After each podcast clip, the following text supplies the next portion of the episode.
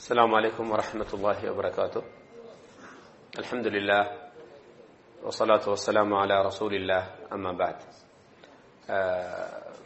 நான் ரொம்ப சுருக்கமாக உங்களிடத்துல சில விஷயத்த பேசணுங்கிறதுக்காக என்னுடைய தலையங்கத்தை எல்லாம் நான் ரொம்ப நீடாம நீட்டாம ஏனென்றால் இன்றைய நேரமே ரொம்ப சுருக்கமா இருக்குது அஹ் இந்த சில கருத்து உங்களுக்கு சொன்னதுக்கு பிறகு இரவு உணவுக்கு ஏற்பாடு இருக்குது அதற்கு பிறகு இன்ஷா அல்லா இரவு தொழுகை இருக்குது என்ன சொல்ல போனால் இப்போது இருக்கக்கூடிய அந்த நாட்கள் கடைசி பத்து நோன்புடைய கடைசி பத்து நாட்கள். இந்த மாத்துறை கடைசி பத்து நாட்கள் அதுவும் ஒற்றைப்படை இரவுகளை சிறப்பான இரவுகளாக நாம் கருதுகிறோம். இன்றும் அந்த ஒற்றைப்பட இரவில் நாம் ஆரம்பித்திருக்கிறோம். இது இருபத்தி மூன்றாவது இரவு. ஆகவே இந்த நேரத்தில் நல்ல வணக்கங்கள் செய்வதில் எங்களுடைய நேரங்களில் நாங்கள் கழிக்கக்கூடிய அதே நேரத்தில் இதுவும் ஒரு வணக்கம் என்று கருதித்தான் இந்த இரவில் உங்களோட நான் பேசிக் கொண்டிருக்கிறேன் அருமை சகோதரர்களே நான் முதல்ல என்னுடைய பேச்சையெல்லாம் ஆரம்பிக்கிறதுக்கு முதல்ல உங்களை இந்த ஒரு குடையின் கீழே பார்ப்பதில் நான் பெரும் மகிழ்ச்சி அடைகிறேன். இது முதல் தடவை அல்ல. அப்படித்தானே?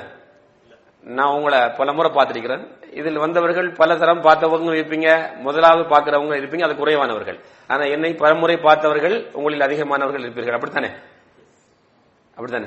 என்னையும் உங்களையும் அல்லாஹு தார சுவர்க்கத்திலும் ஒன்று சேர்ப்பானாக. அதை ஆசைப்படுகிறோம். நானும் நீங்களும் சொர்க்கத்திலும் இப்படி ஒன்றாக இருக்க வேண்டும். அந்த ஒரே நோக்கத்திற்காகத்தான் உங்களை எங்கே நாங்கள் சந்திக்கிறோம். ஒரு அன்பான முறையிலே ஒரு சகோதரத்துவ அமைப்பிலே.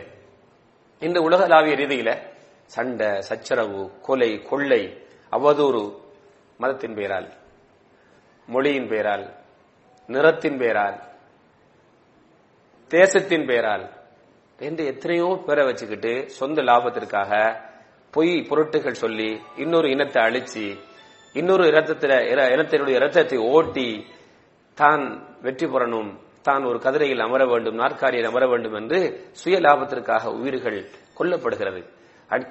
அநியாயங்கள் அரங்கேறி கொண்டிருக்கிறது என்பதெல்லாம் நம்ம பார்த்துக்கிட்டு இருக்கிறோம். அப்படிப்பட்ட ஒரு சூழல்ல பல மொழி பல மதங்கள் பல கொள்கைகள் கோட்பாடுகள் உள்ளவர்களாக இருந்தும் நீங்க வந்து எங்களுடைய ஒரு முக்கியமான வணக்கமாகிய நோன்பை திறக்கக்கூடிய நேரத்தில அந்த வணக்கத்தில கலந்து கொண்டீர்களே. இதை பார்க்கும்போது ரொம்ப மகிழ்வாக இருந்து கொண்டிருக்கிறது. ரொம்ப சந்தோஷமாக இருந்து கொண்டிருக்கிறது. இந்த நேரத்தில உங்களுக்கு சில உண்மைகளையும் சொல்ல வேண்டும் சொல்வது தலையான கடமை என்ற நோக்கத்தில் தான் அப்பப்போது உங்களை சந்திக்கும் போது சில ச- தகவல்களை பரிமாறுகிறோம். நீங்கள் தவறாக புரிய மாட்டீர்கள் என்பது எனக்கு நன்றாக தெரியும். உங்களுக்கே தெரியும் இவர்கள் இந்த நேரத்தில் சில தகவல்களை கொடுப்பார்கள் என்றும். அப்படித்தானே? அப்படித்தானே? நீங்க ஒன்றை புதுசாக எதிர்பார்க்கலையே என்னவங்க கூப்பிட்டாங்க பேசிக்கிட்டு இருக்கிறாங்க. உங்களுக்கு தெரியும் சில தகவல்களையும் சொல்லுவார்கள். போகும்போது சில நேரங்களில் சில தகவல்கள் தொகுக்கப்பட்ட சில தொகுப்புகளையும் கொடுப்பார்கள். உங்களுக்கு தெரியும். அல்லாஹு மீது ஆணையாக சொல்கிறேன். ஒழிப்பு மறைப்பில்லாமல் பேசுகிறேன். வேறு எந்த நோக்கமும் இல்லாமல் பேசுகிறேன். அந்த அல்லாஹு மீது ஆணையிட்டு சொல்கிறேன். நீங்களும் நானும் ஒரு உண்மையை தெரிந்து கொண்டு மறுமையில் சுவர்க்கம் செல்ல வேண்டும். இந்த உலகத்தில் நிம்மதியாக இதுதான் இந்த நோ- எங்களுடைய நோக்கம். வேற எந்த நோக்கமும் இல்லை. சில நேரம் அது புரிவதற்கு நேராக லேட் ஆகலாம் என் அருமை சகோதரர்களே ஆகவே உங்களை மீண்டும் ஒரு முறை இந்த இடத்திலே நீங்கள் வந்ததற்காக உங்களுக்கு நான் நன்றி நன்றி செலுத்த கடமைப்பட்டிருக்கிறேன்.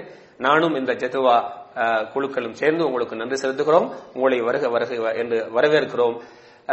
இப்ப நீங்க உங்களுக்கு பாத்தீங்க டேபிள்ல ஃபுல்லா உணவெல்லாம் வைக்கப்பட்டிருந்தது. அதாவது நோன்பு திறப்பதற்கான சில பண்டங்கள் ஃப்ரூட்ஸுகள் லபன் வைக்கப்பட்டிருந்தது பெரித்தம்பழம் வைக்கப்பட்டிருந்தது. ஆனா யாருமே சாப்பிடல. எது வரைக்கும் சாப்பிடல? நீங்க சொல்லக்கூடாது அவங்க சொல்லணும் சொல்லுங்க சோதர்களே நாங்க ஏன் சாப்பிடல? அஹ் சொல்லுங்களேன் ஏன் நாங்க வந்து அதாவது இன்றைக்கு மகரிபுடைய அதான் மகரிபு தொழுகைக்காக சொல்லப்படக்கூடிய அந்த பாங்கோசை ஏழு ஏழு ஜித்தாவுடைய டைம் ஏழு ஏழு மணிக்கு தான் என்ன செய்யும்? அந்த பாங்கோசை கேட்கும் அது வரைக்கும் நாங்க வெயிட் பண்ணி கொண்டிருந்தோம். ஏன் நாங்க அதுக்கு முதல்ல சாப்பிடக்கூடாது? சாப்பிடல. உங்களோட கருத்துக்கள் உங்களுக்கு தெரிஞ்சதே சொல்லுங்களேன். நோன்பு வைக்கிறோம். சரி. அப்படி நோ- நோன்பு இருந்தா? ஆ, இது வரைக்கும்? அதாவது சூரியன் மறையும் வரைக்கும். சரிங்களா அதாவது நோன்பு என்பது என்ன? அதிகாலை வாங்க சொல்றாங்க இல்லையா? ஆ, இப்ப எத்தனை மணிக்கு இன்றைக்கு? நாலு? பதினஞ்சு.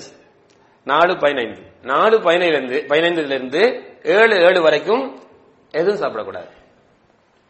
எதுவும் குடிக்கக்கூடாது. கணவன் மனைவி உறவு கொள்ளக்கூடாது. தன்னுடைய ஆசையை கட்டுப்படுத்தணும் பசியை கட்டுப்படுத்தணும் தாகத்தை கட்டுப்படுத்தணும். அப்படின்னு எங்களுக்கு ஒரு ஓர்டர் எங்களுக்கு ஒரு கட்டளை. எங்கிருந்து அந்த கட்டளை? அல்லாஹுடத்திலிருந்து கட்டளை. இது எப்படி நாங்க அறிஞ்சுக்கிட்டோம்? குருவான்ல நபி மொழிகள்ல இருந்து அறிஞ்சுக்கிட்டோம். நபிகளார் அதை சொன்னார்கள். இத ஒரு முஸ்லீம் கடை கட்டாயமாக நடைமுறைப்படுத்த வேண்டும். அது இந்த ஒன்பதாவது மாதம். அரபு மாதம் ஒன்பதாவது மாதம். ரம்லான் மாதம் என்று பேர் அதுக்கு. அப்படி வந்துட்டா பிறையை கொண்டு நாங்க ஆரம்பிப்போம். பிறையை பார்த்ததுல இருந்து அடுத்த மாதம் பிறை வரும் வரும் வரைக்கும் இது கிட்டத்தட்ட சில மாதங்கள் இருபத்தி ஒன்பதுல முடியும் சில மாதம் முப்பதுல முடியும். இந்த ஆரம்பத்திலிருந்து கடைசி வரைக்கும் அதிகாலை அந்த தொழுகைக்காக அதான் பாங்கோசை ஒலிக்கக்கூடிய அந்த டைம்ல இருந்து சூரியன் மறையும் வரைக்கும் அது நாட்டுக்கு நாடு வித்தியாசப்படும். சில நாட்டில் பதினைந்து அவர் பதினாலு அவர் பதினேழு அவர் பதினெட்டு அவர் அந்த நாட்டை பொறுத்திருக்கிறது. அந்த நேரத்திற்குள் சாப்பிடக்கூடாது. எதுவும் சாப்பிடக்கூடாது. பழம் பால் எதுவுமே சாப்பிடக்கூடாது. எதுவும் குடிக்கக்கூடாது. தன் மனைவியோட அவர் சேரவும் கூடாது. சேரக்கூடாதால் என்றால் உடல் உறவில் ஈடுபடக்கூடாது. இதற்கு பேர் தான் நோன்பு. இது இஸ்லாத்துடைய ஐந்து கடமைகளில் ஒரு கடமை. இஸ்லாத்துல ஐந்து கடமைகள் இருக்கிறது. இந்த ஐந்து கடமைகளில் ஒரு கடமை நோன்பு நோற்பது. இந்த ஒன்பதாம் மாதம் ஆரம்பத்திலிருந்து அதாவது அரபு ஒன்பதாம் மாதம் ஆரம்பத்திலிருந்து அந்த மாதம் முடியும் வரை. இதற்கு பேர் தான் என்ன? நோன்பு. அதை நாங்கள் நிறைவேற்ற வேண்டும். அந்த அல்லாவுடைய அன்பை பெற வேண்டும். அதன் மூலமாக கிடைக்கிற நன்மைகளை பெற வேண்டும். மறுமையிலே அதற்கான கூலிகளை நாங்கள் பெற வேண்டும் என்ற நோக்கத்தில் தான் உணவு இருந்தாலும் குடிபானங்கள் இருந்தாலும் யாரும் எங்களை பார்க்காவிட்ட நான் உண்மையாக சொல்லுவேன் உண்மையான ஒரு முஸ்லிம் இன்றைக்கு அவர் தனிமையில எத்தனையோ தடவைகள் இருந்திருப்பார் அவர் வீட்டுக்குள்ள அவர் ரூம்ல எதுவுமே யாரும் அவரை பார்க்கல கமரா எங்கேயும் பொருத்தப்படல ரூம் சாவி அவரை கையில தான் இருந்திருக்கும் அவரை வீட்டுல உண்ணக்கூடிய உணவு இருந்திருக்கும் குடிக்கக்கூடிய பானங்கள் இருந்திருக்கும் இவர் ரொம்ப தாகத்தில் இருந்திருப்பார் பசியில் இருந்திருப்பார் அந்த அல்லாவுடைய அன்பை பெற வேண்டும் என்பதற்காக நிச்சயமாக அவர் ஒன்றிருக்க மாட்டார் கொடுத்திருக்க மாட்டார். நான் இதை சுவர் பண்ணி சொல்லுவேன் அவர்தான் உண்மையான முஸ்லீம். அப்படித்தானங்க? நீங்க யாரா சாப்பிடுங்களா இன்னைக்கு? முஸ்லீம்களா சொல்ல நீங்க யாரும் சாப்பிட்டீங்களா சாப்பிடல. சாப்பிட மாட்டாங்க. அவர்தான் முஸ்லீம். எதுக்கு சொல்லண்டா ஒரு முஸ்லீம் என்றால் அல்லாவுடைய கட்டளையை தன் வாழ்க்கையிலே அவர் நிறைவேற்றக்கூடியவர். இவர்தான் முஸ்லீம். அதனால தான் இந்த பேரே வந்தது. முஸ்லீம் இஸ்லாம். ரெண்டும் ஒரு வேர்டு தான். முஸ்லீம் இஸ்லாம். அதாவது அரபு தெரியாத சகோதரர்களுக்கு அந்த அந்த வார்த்தை உண்டா ஒலிக்குதா இல்லையா? முஸ்லீம் இஸ்லாம். ஒலிக்குதா இல்லையா? அப்படித்தாங்க என்ன அர்த்தம் தெரியுமா? என்ன அர்த்தம்? சும்மா இந்த அர்த்தம் இந்த வார்த்தை சொல்லப்படவில்லை. முஸ்லீம் இஸ்லாம். முஸ்லீம் என்றால் அவர் கட்டுப்படுறவர் அர்த்தம்.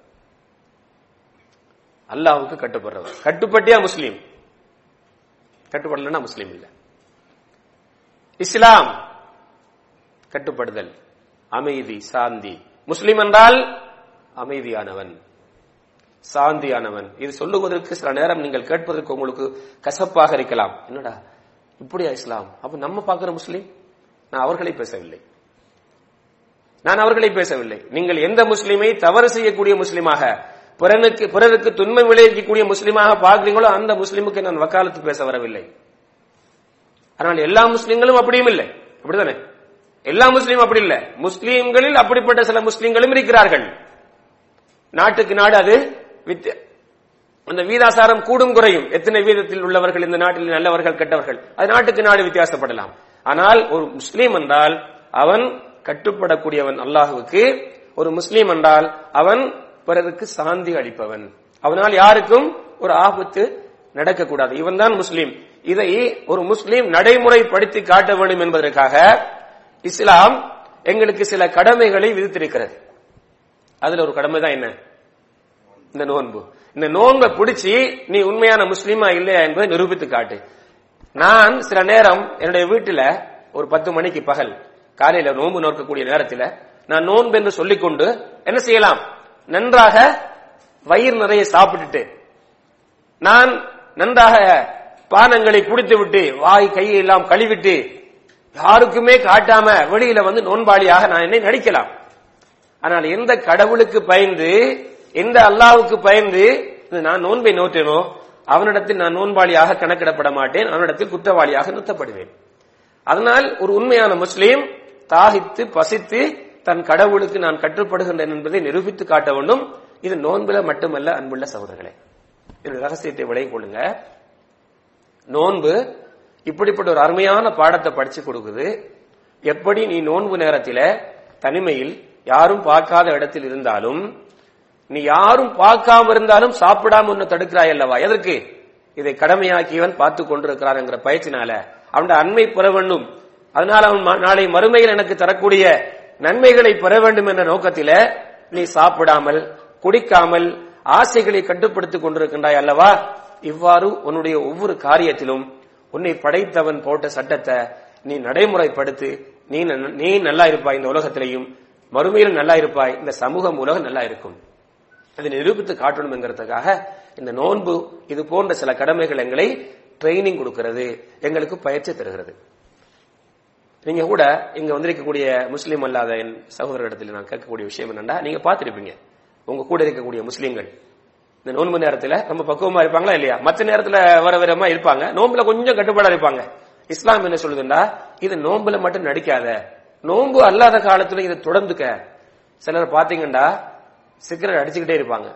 ஆனா இனிப்பல் நிப்பாட்டுவாங்கன்னு நினைக்கிறேன் நான். ஏன் தெரியுமா? ஏன் பாய்? ஏன் நிப்பாட்டுவாங்க? வெளியே கூட்டாங்க விளையாடுங்களா ஆனா அந்த பெட்டியிலே போட்டிருக்கிறான். குடிக்காத குடிக்காத கேன்சர் வரும். அதெல்லாம் இவனுக்கு காது கேட்கல. இப்ப என்ன சொல்றான்? இப்ப நிப்பாட்டாங்களா? திருந்திக்கிட்டாங்களா? திருந்தல்ல விளையாடுங்களா உங்களை திருத்திருக்கிறாங்க உங்களை ஆ? என்ன எந்த- எந்த சிகரெட் பொட்டிலையாவது நீங்க பாத்திருக்கீங்களா இல்லையா? ஆ? எந்த சிகரெட் பொட்டிலாவது போடாம இருக்கிறாங்களா? என்னத்த கீழுக்கு. என்ன போய் போடாம வைக்கிறேன் அதை பார்த்துக்கிட்டு தான் இருக்கிறாங்க போட்டவனும் வாங்குறான். சொல் டாக்டரும் வாங்குறாரு அவரும் குடிக்கிறாரு. அவர் டாக்டர் நமக்கு மருத்துவம் பார்த்துட்டு நீ சிகரெட் குடிக்க கூடாது வெளில போய் அவர் குடிச்சிட்டு வராரு. எல்லாரும் சொல்லல. அன்புள்ள சகோதரர்களே நான் என்ன சொல்ல வரேன்னு சொன்னா இஸ்லாம் வந்து ஒரு போலி சடங்காக நடப்பதை விரும்பவே இல்லை.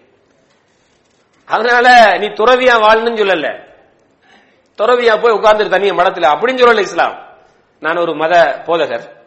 சகோதரர் சொன்ன மாதிரி உங்களை நான் வருஷத்துல ஒரு முறை சந்திக்கிறேன் ரெண்டு முறை சந்திக்கிறேன் அவங்களுக்கு டெய்லி நான் பாட்டு நடத்திக்கிட்டு இருக்கிறேன் இவரை எங்களோட காஜா பாய் எங்களோட ரஃபியா பாய் போன்றங்களுக்கு எல்லாம் நான் பாட்டு நடத்தி கொண்டிருக்கிறேன் என்ன சொல்றேன்னா நாங்க வந்து எல்லாருக்கும் சொல்லிக் கொண்டிருக்கிறோம் உங்களுக்கும் சொல்லணுங்கிறதுக்காக இந்த செய்தி சொல்றோம் முஸ்லீம் என்றால் போலிகளாக நடக்கக்கூடாது உண்மையானவராக நடக்கணும் சமூகத்தோடு சேர்ந்து வாழணும் துறவியாக வாழக்கூடாது சமூகத்தோடு சேர்ந்து வாழு சமூக நலன் கருதியாக நீ வாழு நீ பொதுநலவாதியாக வாழு சுயநலவாதியாக வாழக்கூடாது சமூக சேவையா போ இப்ப நான் உங்களுக்கு முன்னால இப்படி உடுப்பு போட்டிக்கிறேன். நாளைக்கு வந்து எங்க மதரசை எங்க ஸ்கூல கழுவுனா நான் என்ன செய்யலாம் கழட்டி வச்சுட்டு ஒரு பெனியனை போட்டு வந்து கூட என்ன செய்வேன்? வேலை செய்வேன்.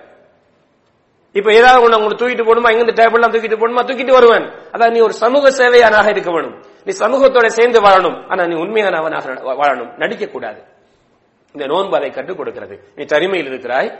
ஒரு சாப்பிடக்கூடாது என்று சட்டம் போடப்பட்டிருக்கிறது. சாப்பிடாத. சாப்பிடக்கூடாது. குடிக்க கூடாது எது வரைக்கும் அந்த நேரம் வரும் வரைக்கும். முன்னுக்கு தான் சாப்பாடு இருக்குது. நேரம் வரும் வரைக்கும் பார்த்து கொண்டிருக்கிறோம். இப்படியான ஒரு நல்ல பாடத்தை இந்த நோன்பு எங்களுக்கு கற்றுத்தருகிறது இது அல்லாத எத்தனையோ இதனுடைய பிரயோஜனங்கள் இருக்கிறது. உடல் ரீதியான பிரயோஜனங்கள் ஆத்ம ரீதியான பிரயோஜனங்கள் அதையெல்லாம் சொல்லுவதற்கு நேரம் போதாது. ஆகவே இதுதான் நோன்பு. இந்த நோன்புல இந்த சாப்பிடாமல் குடிக்காமல் இருப்பது மட்டுமல்ல உன்னை பக்குவப்படுத்த வேண்டும் உன்னை கட்டுப்படுத்த வேண்டும் உன்னால் உன்னை கட்டுப்படுத்த முடியும் என்ற ஒரு பெரிய பாடத்தை சொல்லிக் கொடுக்கிறது. சிகரெட் குடிக்கிறவர் சொல்லுவார் முன்னால ஹாஃப் அன் அவருக்கு ஒரு முறை ஒரு சிகரெட் பத்தணும் அப்படி சொல்லி. ஆனா நோன்பு பிடிச்சா நீ பதினைந்து அவர் பத்தவே கூடாது. அன்னைக்கு சொன்னா ஹாஃப் அன் அவருக்கு இன்னைக்கு குடிக்கலன்னா கை ஆடுமுடி சொன்னா. இப்ப பதினஞ்சு அவர் நீ குடிக்கலையே நல்லா தானே இருக்கிறாய் உன்னை கட்டுப்படுத்த முடியும் அப்படி என்ற ஒரு ட்ரைனிங்க நீ தப்பு செய்யக்கூடாது. நீ கடவுளை பயப்படணும் தனிமையில் இருந்தாலும் பயப்படணும் அப்படிங்கிற ஒரு ட்ரைனிங்க இந்த நோன்பு எங்களுக்கு கட்டுத்தருகிறது அதை கண்மூடாக பாத்தீங்க இப்படி வாழ்ந்தவர் தான் முஸ்லீம் இத்தோட என் அருமை சகோதரர்களே இந்த இஸ்- இந்த இஸ்லாத்துடைய ஐந்து கடமைகள் சொன்னேன் இல்லையா இது உண்டு மீதியை சொல்லுவீங்களா யாராவது இஸ்லாத்துல அஞ்சு கடமைகள்ல மற்ற மீதிய சொல்லுங்க ஆ? ஆ. ஆ. ஆ. ஆ. ஆ, தொழுதல் ஹஜ் வெரி குட் மஷா அல்லா நோட் பண்ணிக்கோங்க பாய் கயிர் ஷா அல்லாஹ். அதாவது இஸ்லாத்துடைய ஐந்து கடமைகள் இஸ்லாத்துடைய ஐந்து கடமைகள் هو ذكر اركان الاسلام ما شاء الله هو بروفيسور في الجامعه என்ன? ஆஹ், அதாவது அதை நான் கொஞ்சம் இந்த இடத்துல கொஞ்சம் ஞாபகப்படுத்திக்கிறேன் ஒரு ஒரு ஒரு முஸ்லீம் இந்த அஞ்சையும் கரெக்ட் பண்ணணும் முதலாவது என்ன களிமண்னு சொன்னாங்க களிமண்டா என்ன அதாவது ஒரு தூய வார்த்தை லா இலாஹ இல்லல்லாஹ் முகமது ரசூலுல்லா அப்படி என்ன? ஒரு முஸ்லீம் இடத்தில் உள்ள முதல் முதல் செயல் என்னன்னு சொன்னா அவன் நம்பனும் அல்லாஹுவை தவிர வேறு இறைவன் இல்லை. அவன் ஒருவன் தான் வணங்கப்படுவதற்கு தகுதியுள்ளவன். அப்படிங்கிற நம்பிக்கை அவன் உள்ளத்துல வந்து அந்த நாவால மொழியணும். முகமது ரசூலுல்லா முகமது நபி அல்லாஹுடைய அடியாரும் அல்லாஹு தாலா இந்த சமூகத்துக்கு கடைசியாக தேர்ந்தெடுத்த இறை துதரும். அப்படின்னா என்ன? முதல் மனிதராக இந்த உலகத்திலே படைக்கப்பட்ட மனிதர் ஆதாம் ஆதம் அலைஹிஸ்ஸலாம் அவர்களுக்கு மனைவியாக இறைவன் கொடுத்த முதல் பெண் ஹவ்வா ஏவாள். இந்த ரெண்டு பேர் தான் உலகத்திலேயே அல்லாஹுவால் படைக்கப்பட்ட மனித குலம். அவர்களிலிருந்து இந்த உலகத்துக்கு மனிதர்கள் எல்லாம் பிரிந்து வந்தார்கள். அப்ப இங்க இருக்கக்கூடிய நாம் அல்ல நாம் மட்டுமல்ல உலகத்தில் வாழக்கூடிய அத்தனை மனிதர்களும் வாழ்ந்து முடிந்த வாழ்ந்து கொண்டிருக்கக்கூடிய இனி இனிமேல் இந்த உலகம் அழியும் வரைக்கும் வரக்கூடிய அத்தனை மனிதர்களுக்கும் ஆதி பிதாவும் ஆதி தாயும் யார் ஆதாமும் ஏவாளும். அப்பப்போது இறைவன் இந்த உலகத்துக்கு இந்த மக்களை நேர்வழி காட்ட வேண்டும் என்பதற்காக அந்தந்த சமூகத்திலிருந்து ஒரு நல்லவரை அவர்களுக்கு இறை தூதராக தேர்ந்தெடுத்தான். அவர்களுக்கு ஜிப்ரீல் என்று சொல்லக்கூடிய அந்த வானவர் மூலமாக செய்திகளை கொடுத்தான். அவர்கள் அதை பதிந்து கொண்டார்கள். அதுக்குத்தான் இறைவேதம் என்று சொல்லப்படும். அந்த இறை தூதர்கள் அந்த மக்களுக்கு செய்திகளை சொன்னார்கள். அவர்கள் சொல்லக்கூடிய செய்திகள் இறை நபிமொழிகள் என்று சொல்லப்படும். இப்படி இந்த உலகத்திலே ஆதாம் என்ற முதல் மனிதரும் அவர் ஒரு இறை தூதரும் தான். அதே போல Abraham Solomon David Noah Lot Jesus Moses என்று எத்தனையோ உரை தூதர்கள் வந்தார்கள் ஒவ்வொரு சமூகத்திற்கும். கடைசியாக வந்த இறை தூதர் மக்காவில் பிறந்தவர்கள் மதினாவில் அடக்கம் செய்யப்பட்டிருக்கிறார்கள். அவங்களுடைய சமாதி மதீனாவில் இருக்கிறது. அவர்கள் ஆயிரத்தி நானூத்தி முப்பத்தி எட்டு ஆண்டுகளுக்கு முன்னால் அவருடைய நாற்பதாவது வயதிலே இறைவன் அவர்களை இறை தூதர் என்று அந்த கபிரில் மூலமாக அறிமுகப்படுத்தினான். அவர்கள் ஹெரா குகையில் இருந்து ஒன்றிருக்கும் போது அந்த கபிரில் வந்தார்கள். அவர்களுக்கு இந்த இஸ்லாத்தை இறை செய்தியை சொன்னார்கள். அப்போதிருந்து அவர்கள் மக்களுக்கு இந்த இறை செய்தியை சொல்ல ஆரம்பித்தார்கள். நாற்பதாவது வயதிலிருந்து அறுபத்தி மூன்று வயது வரை அவர்கள் மக்களுக்கு போதனை செய்த செய்திகள் இறைவனிடத்திலிருந்து வந்த செய்திகள் அது குர்ஆன் என்றும் நபி மொழிகள் என்றும் என்று பதியப்பட்டிருக்கிறது. இந்த செய்தியை ஒரு முஸ்லீம் நம்பனும் அந்த குர்ஆனிலும் நபிமொழிகளிலும் சொல்லப்பட்ட செய்திகளை தனக்கு முடிந்தவரை ஏவப்பட்ட செய்திகளை பின்பற்ற வேண்டும். கட்டாயமாக தடுக்கப்பட்ட செய்திகளை தவிர்ந்து வாழ வேண்டும். இது இஸ்லாத்துடைய முதல் கடமை. உங்களுக்கும் சொல்கிறேன் இந்த அல்லாஹ் என்று சொல்லக்கூடிய இந்த இறைவனை நீங்களும் அவன் இறைவன் தானா என்பதை ஒரு முறை பரிசீலனை செய்து பாருங்கள்.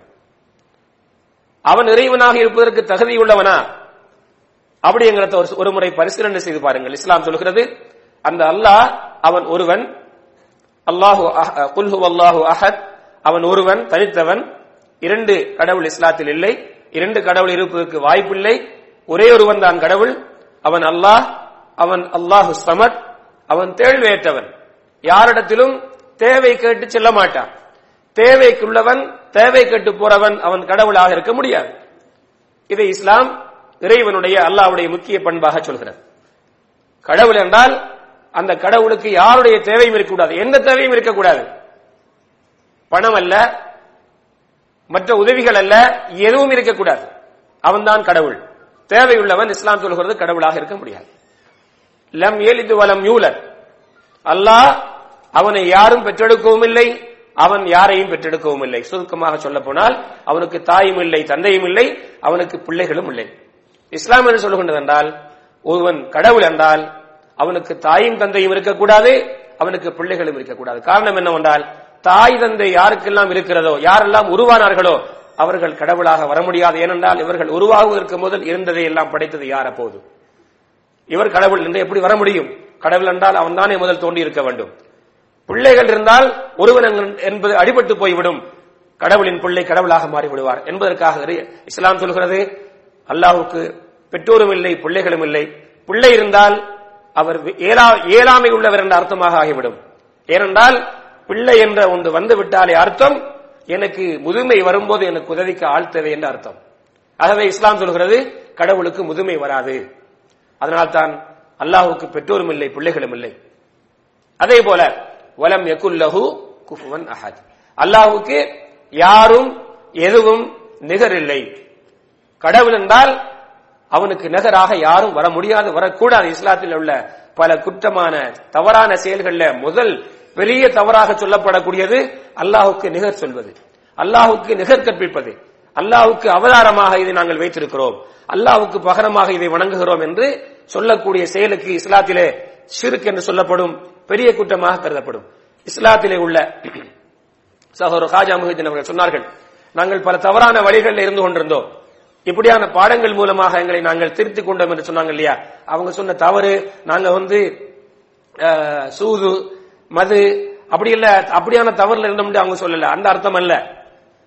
எங்களுடைய சமூகத்திலே தலைமுறை தலைமுறையாக பல தவறுகளை மார்க்கமாக கருதி நாங்கள் செய்யப்பட்டு செயல்பட்டுக் கொண்டிருந்தோம். இப்பதான் எங்களுக்கு தவறுன்னு வருகிறது. அப்படி சொல்லும்போது உங்களுக்கு விளங்கியிருக்கும்.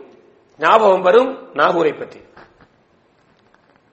நாகூர்ல ஒரு பெரிய தர்கா இருக்கிறது. கேள்விப்பட்டிருப்பீங்க. நாகூர் ஆண்டவர் என்றே சொல்லுவார்கள். இஸ்லாம் நான் சொன்ன இந்த கருத்துக்கு மாற்றமான ஒரு செயல்பாடு தான் அது. அல்லாவுக்கு நிகர் இல்லை என்று குருவான் சொல்லுகிறது. அங்கே ஒருவரை வைத்திருக்கிறார்கள். யமனை விரட்ட மருந்துண்டு விற்கிறது நாகூர் தர்காவிலே என்று பாட்டு கூட படுத்திருக்கிறார்கள் என்ன? உங்களுடைய உயிரை எடுப்பதற்கு யமன் வந்தால் அங்க போய் சொல்லுங்க நாகூர்ல அவர் அதை தட்டிடுவார் அப்படின்னு ஒரு பாட்டு படிக்கிறாங்க. சுருக்கான பாட்டு. என்ன அர்த்தம் என்றா ஒருவர் இறந்து விட்டார் என்றால் அவருடைய சமாதியில போய் அவருக்கு வழிபடுவது அங்கே பிரார்த்தனை செய்வது அங்கே பூ வைப்பது அங்கே சென்று தங்கி இருப்பது அங்கே வனம் வருவதெல்லாம் இது அல்லாஹுக்கு செய்யக்கூடிய இணை. இந்த நாகூர் தர்காவில் மட்டுமல்ல முகமது நபி அவர்களை சொன்னோம் அல்லவா? அவர்களுடைய அவர்களுடைய அந்த சமாதி மதீனாவில் இருக்கிறது. உங்களுக்கு வாய்ப்பு கிடைத்தால் நீங்கள் பார்க்கலாம். அங்கு மிக கட்டுப்பாடு வைக்கப்பட்டிருக்கிறது. அங்கே சென்று யாரும் அவர்களிடத்தில் பிரார்த்திக்க கூடாது. அவர்களை யாரும் வணங்கக்கூடாது. அவர்கள் மதிக்கப்படக்கூடியவர்கள். அவர்களுடைய அந்த சமாதி மதிக்கப்படக்கூடியது. ஆனால் அவர்களை கூட அல்லாவுக்கு நிகராக நீங்கள் ஆக்கக்கூடாது என்று சொல்லக்கூடிய இஸ்லாம் சொல்லுவது மட்டுமல்ல. இன்று வரை நடைமுறைப்படுத்திக் கொண்டிருக்கிறது. வேண்டுமென்றால் நீங்கள் ஒரு முறை பார்த்துட்டு வாங்க போயிட்டு. ஒரு நாள் அவர் தான் பிடிக்கும் உங்களுக்கு. இதுதான் இஸ்லாம் சொல்லக்கூடிய இந்த இந்த இந்த ஏகத்துவ கொள்கை. அல்லாவுக்கு நிகர் யாரும் இல்லை. அதே போல அல்லாஹ் அவனுக்கு தூக்கமும் இல்லை. அவனுக்கு சாவும் இல்லை. அல்லாஹ் லா தஅخذஹு சினத்துன் வலா நௌம். ஹய்யுல் யமூத். அவனுக்கு சிறு தூக்கமும் இல்லை பெருந்தூக்கமும் இல்லை அவனுக்கு சாவும் இல்லை. கடவுள் என்றால் தூங்கக்கூடாது. தூங்கினா தூங்குற நேரத்தில் உலகத்தில் எத்தனையோ மனுக்கள் மனிதன் மட்டுமல்ல எத்தனையோ உயிர்கள் கடவுளிடத்திலே வேண்டிக் கொண்டிருக்கும் போது இவர் தூங்கிக்கிட்டு இருந்தா அப்ப யார் அந்த பிரச்சனையை தீர்க்கிறது? கடவுள் தூங்கக்கூடாது. செத்து போய்விட்டால் இந்த உலகத்தை யார் பார்க்கிறது? செத்தவரும் கடவுள் அல்ல. பிறந்தவரும் கடவுள் இல்லை சாகிறவரும் கடவுள் இல்லை தூங்குறவரும் கடவுள் இல்லை தேவையுள்ளவரும் கடவுள் இல்லை. இது சரியா பிறந்தார் வாழ்ந்தார் பல தேவைகள் இருந்தது. பல பிரச்சனைக்கு ஆளானார் தோற்கப்பட்டார் இறந்து போனார். இவரையும் கடவுளாக்கலாமா? கடவுளாக்க கூடாது என்ற செய்தியை இந்த இஸ்லாத்துடைய முதல் கடமை கடமை சொல்கிறது தயவு செய்து ஒரு முறை பரிசீலனை பண்ணி பாருங்கள். இரண்டால் நான் சொல்லவில்லை என்றால் நாளைக்கு நீங்கள் அல்லாஹ்விடத்திலே மாட்டி விடுவீர்கள். நாம் எல்லோரும் எழுப்பப்பட இருக்கிறோம். உங்களை நான் இப்போது பாக்குற மாதிரி நீங்க என்ன பாக்குற மாதிரி அங்க பாப்போம் இப்ப சொல்லுவீங்க யா அல்லாஹ் எங்களை பார்த்தாரு இஃப்தாருக்கு எல்லாம் கூப்பிட்டாரு சொல்லல. அல்லாஹ் மீது ஆணையா சொல்ற நீங்க சொல்லுவீங்க. நான் இப்ப சொல்லிட்டேன் உங்கள்கிட்ட அல்லாஹ் பாத்துக்கிட்டு இருக்கிறேன் அல்லாஹ் கேட்பான் நீ படிச்சிருந்தாயே தெரிஞ்சிருந்தாயே ஏன் சொல்லல? அப்படிங்கிற ஒரு நல்ல நோக்கத்தில் உங்கள்கிட்ட சொல்றேன். தப்பாக யார் நினைத்துக் கொள்ளாதீங்க. இது முதல் செய்தி. இரண்டாவது சார் சொன்ன மாதிரி அஞ்சு நேரம் தொழுக. ஒரு முஸ்லீம் என்றால் ஒரு முஸ்லீம் என்றால் ஐந்து நேரம் தொழ வேண்டும். ஒரு முஸ்லீம் என்றால் அஞ்சு நேரம் தொழணும். இப்ப விளைவிக்கங்க நம்ம கூட இருக்கிற எத்தனை பேர் தொழாம இருக்கிறாங்களே? கேளுங்க அடுத்த முறை எப்படி ஒரு ஆள் சொன்னாரு நீ முஸ்லீம் என்றா அஞ்சு நேரம் தொழணுமாம் இது அஞ்சு கடமைகள்ல உண்டாமேன்னு கேளுங்க இன்ஷா அல்லாஹ். தொலாட்டி நீங்களே அனுப்பிடுங்க போங்க டைம் வந்துட்டு போங்கன்னு சொல்லி. மூணாவது நாலாவது ஜக்காத் ஜக்காத் அப்படி என்றால் நீங்க பணக்காரரா? நீங்க மட்டும் வயிறு புடைக்க சாப்பிட்டு நிம்மதியாக நீங்க மட்டும் உங்க புள்ள மட்டும் வாழ்ந்துட்டா போதாது. ஏழைக்கு கொடு. உன்னுடைய பணத்திலிருந்து இருந்து நீ பணக்காரரா? 85 கிராம் தங்கம்.